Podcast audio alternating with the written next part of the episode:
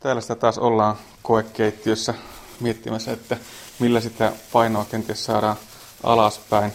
Tällä kertaa toin tänne aikakasan juureksia, joita tuota Anne pääseekin siitä sitten saman tien valmistelemaan. Siinä näyttäisi olevan perunaa. Ja... Tässä on perunoita, kesäperunoita ja sitten porkkanaa. Homma alkaa varmaan siitä, että näitä pestää. Kyllä, sinne, sinne siis.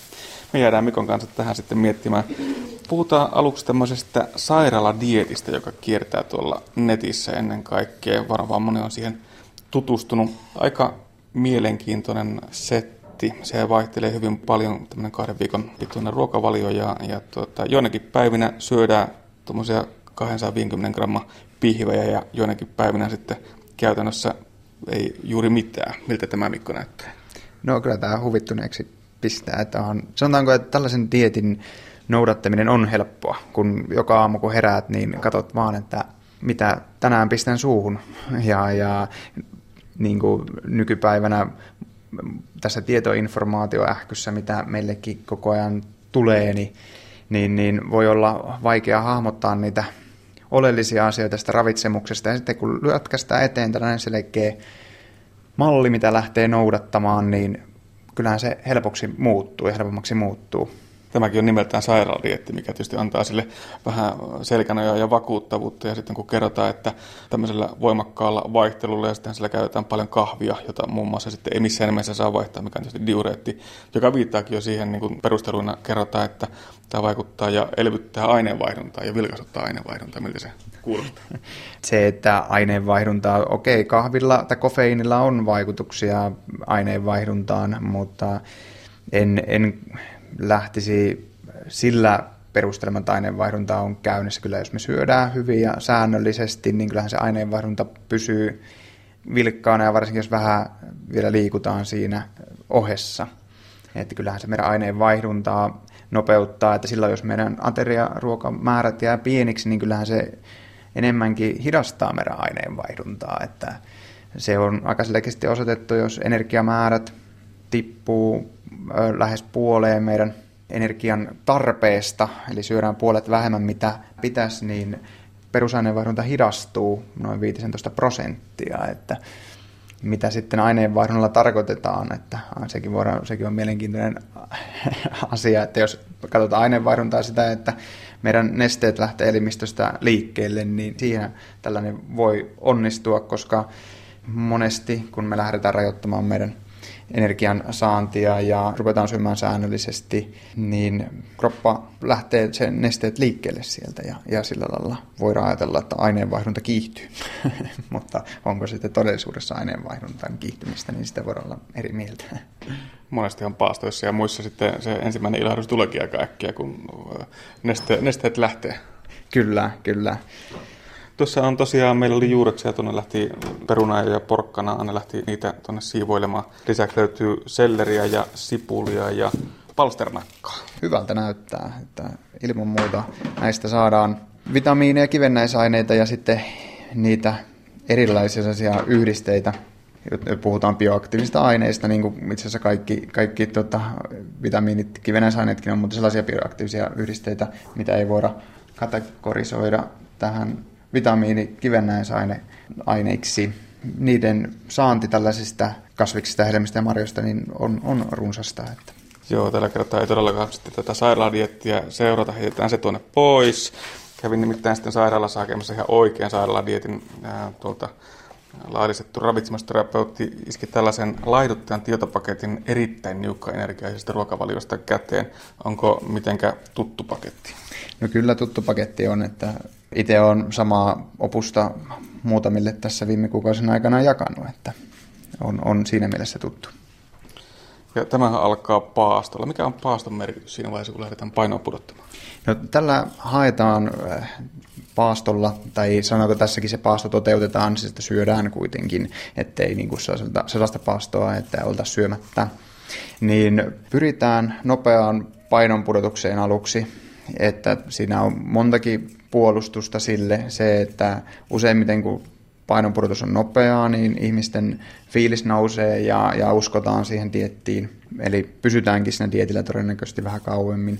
Ne on ratkaisevia hetkiä siinä, kun lähdetään pudottamaan painoa, että se paino tippuu tota ensimmäisten kuukausien aikana enemmän, koska se sitten useimmiten kertoo myös siitä, että sitä pystytään matalemmilla painoilla olemaan pitempään, mutta tämä paastohan ei ole, jos riippuu kuka sen toteuttaa, mutta että joka tapauksessa se ei voi olla sen ruokavalion niin kuin, että sillä me pystyttäisiin viikosta toiseen, kuukaudessa toiseen menemään. Että...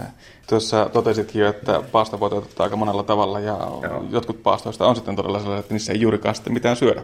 Mitä tykkää tällaisesta ajatuksesta? No en, en kyllä ollenkaan. Että aluksi kun me tällainen paasto aloitetaan, niin käytetään meidän varastoenergian lähteet ja, ja myös kudosproteiinien käyttö tuota elimistöstä kiihtyy energian lähteenä. Ja sehän ei ole mitenkään toivottava tila, että me menetetään meidän lihaskudosta esimerkiksi, koska tavoitteenahan on, että me laihdutaan meidän rasvakudoksesta. Ja, ja sillä lailla, että sellainen totaalipaasto, niin mä en näe sille mitään perustetta, että sitä kannattaisi tehdä. Se vielä sitten lisää kyllä meidän todennäköisen paaston jälkeen, niin me syödään sitten kaksin käsin. Ja, ja se kyllä jumittaa sen aineenvaihdunnankin, että, että niin, ei pystytä sitä aineenvaihduntakaan ylläpitämään, joka on tärkeää, kun lähdetään laihduttamaan. Onko se näin, että mitä tiukempaa kuria yrittää itsellään pitää, niin sitä varmempaa se repsahtaminenkin sitten varmasti on? Todennäköisesti näin, mutta jos me tähän mennään tähän VLCD hyvin tiukkaan, niin se ajaa siihen ketoositilaan ja se ketoositila uskotaan jollain tapaa pitämään sitä nälän tunnetta loitolla kauemmin ja useimmilla tämä toimii hyvin. Että tämä erittäin niukka energiainen ruokavalio. Tämähän alkaa tosiaan paastolla ja siinä mennään niinkin vähällä kuin 600 kilokalorilla päivässä. Se kuulostaa aika vähältä. Se on, se on jo aika vähän, vähän ja, mutta että näillä jos toteutetaan näillä tuotteilla, mitä sitten VLCD-tuotteita on, niin niissä on laskettu, että siltä saadaan kuitenkin näitä välttämättömiä elimistön ravintoaineita, proteiineja, vitamiineja, kivennäisaineita riittävät määrät. Nyt ei mennä tuotteilla, nyt mennään ihan, ihan oikealla porkkanalla, siellä Anne porkkanaa silppua. Eli mehän tehdään siis tällä kertaa tällaista kasviskiusausta.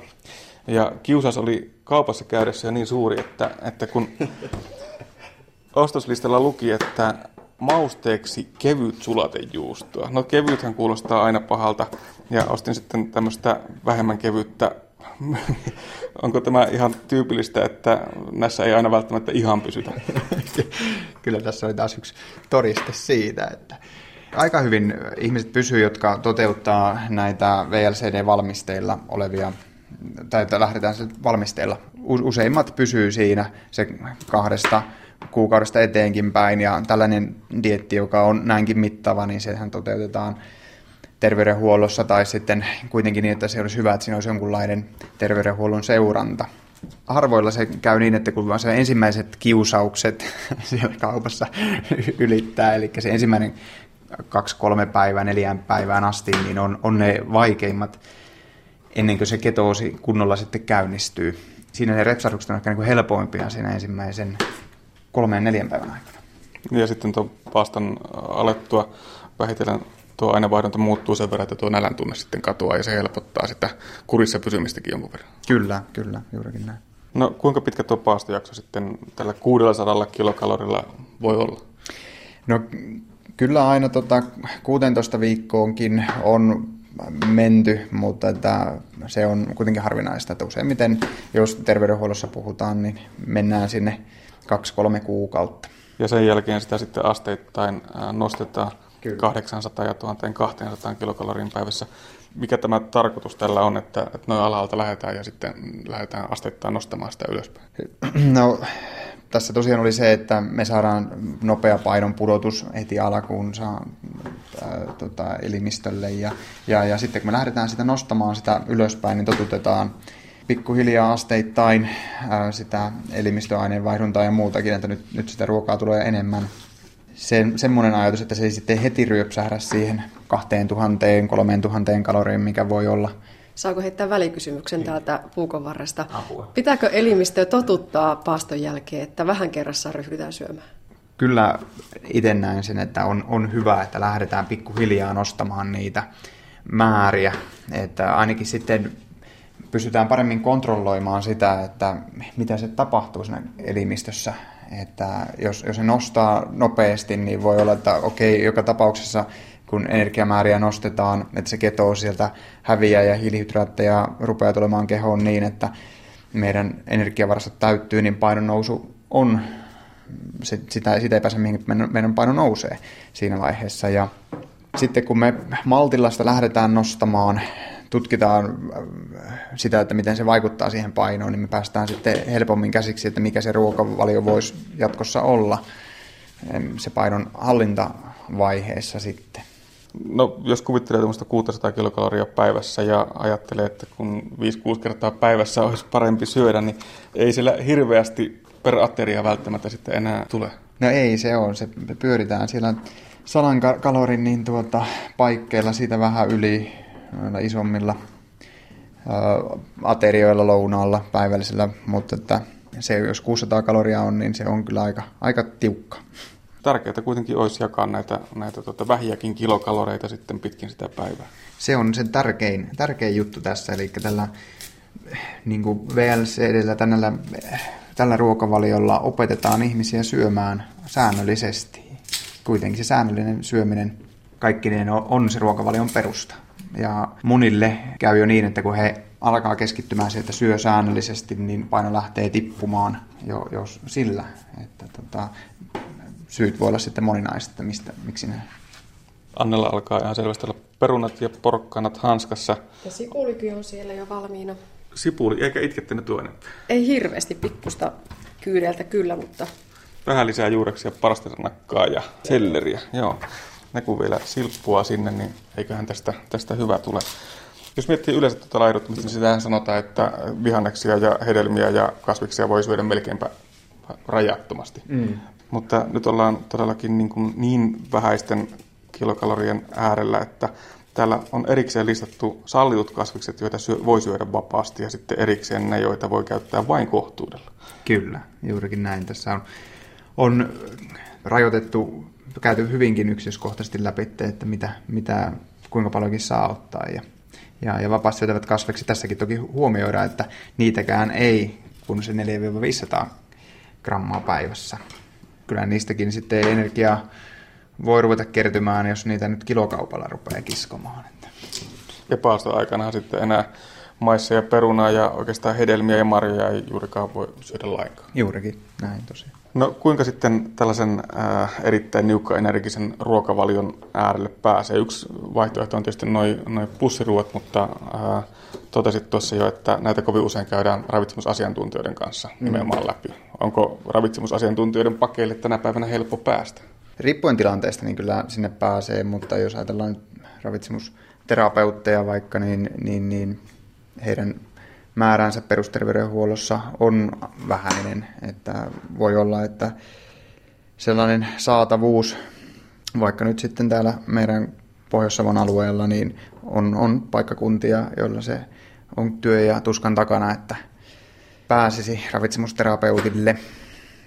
Erittäin niukkaneriksissä dieteissä, niin jos, jos niille lähdetään, niin on hyvä, että siinä olisi taustalla joku tällainen terveydenhuollon henkilökunta tai, tai toteutetaan sitten terveydenhuollossa täysin tai sitten olemassa tällaisia ryhmiä kaupallisiakin, missä taustatahoina on, tuota, että siinä tehdään erilaisia terveystarkastuksia, että sinne niitä voi aloittaa.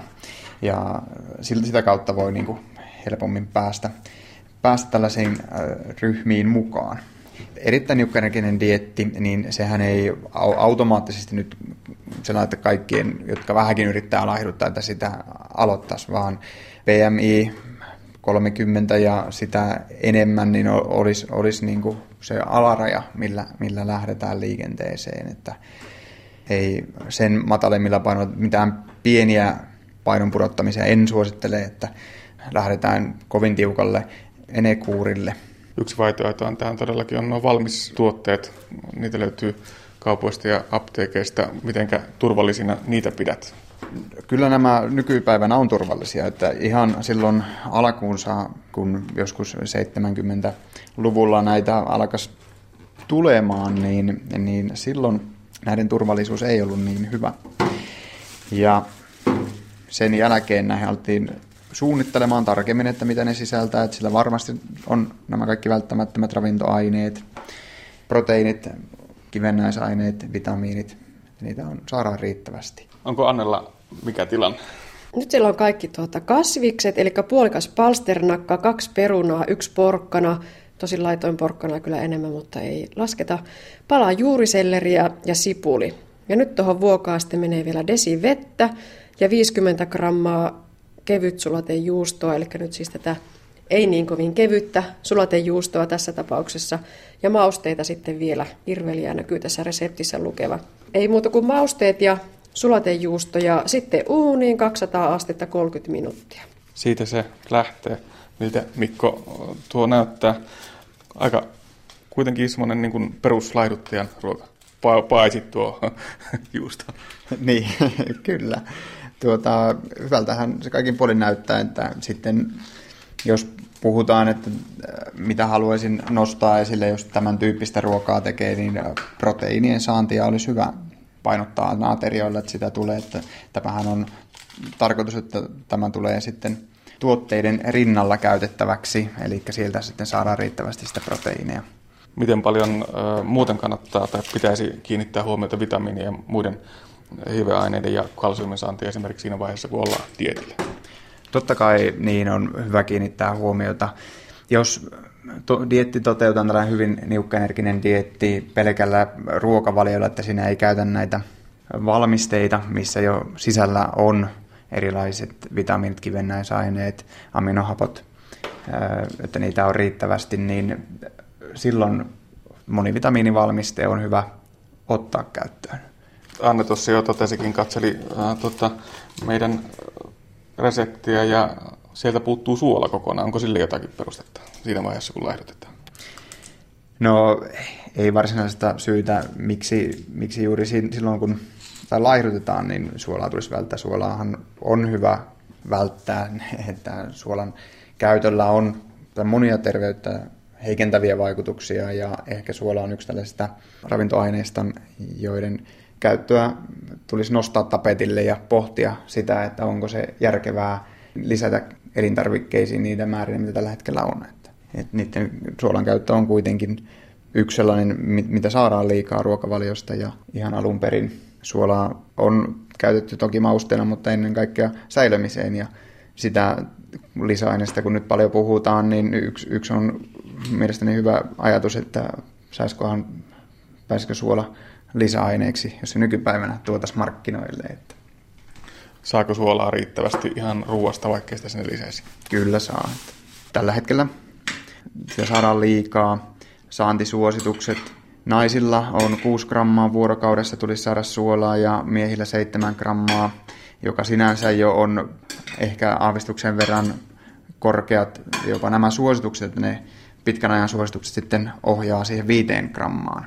Ja, ja se 5 grammaa on sellainen hyvä, hyvä tavoite ottaa, ottaa tuota suolansaannin rajaksi ja ihan fysiologisesti niin puolitoista grammaa suolaa riittää kyllä meidän tarpeiden tyydyttämiseen, että siinä mielessä niin ei ole mitään haittaa, vaikka sitä suola, jos suolan saantia rajoitettaisiin enemmän mitä tällä hetkellä.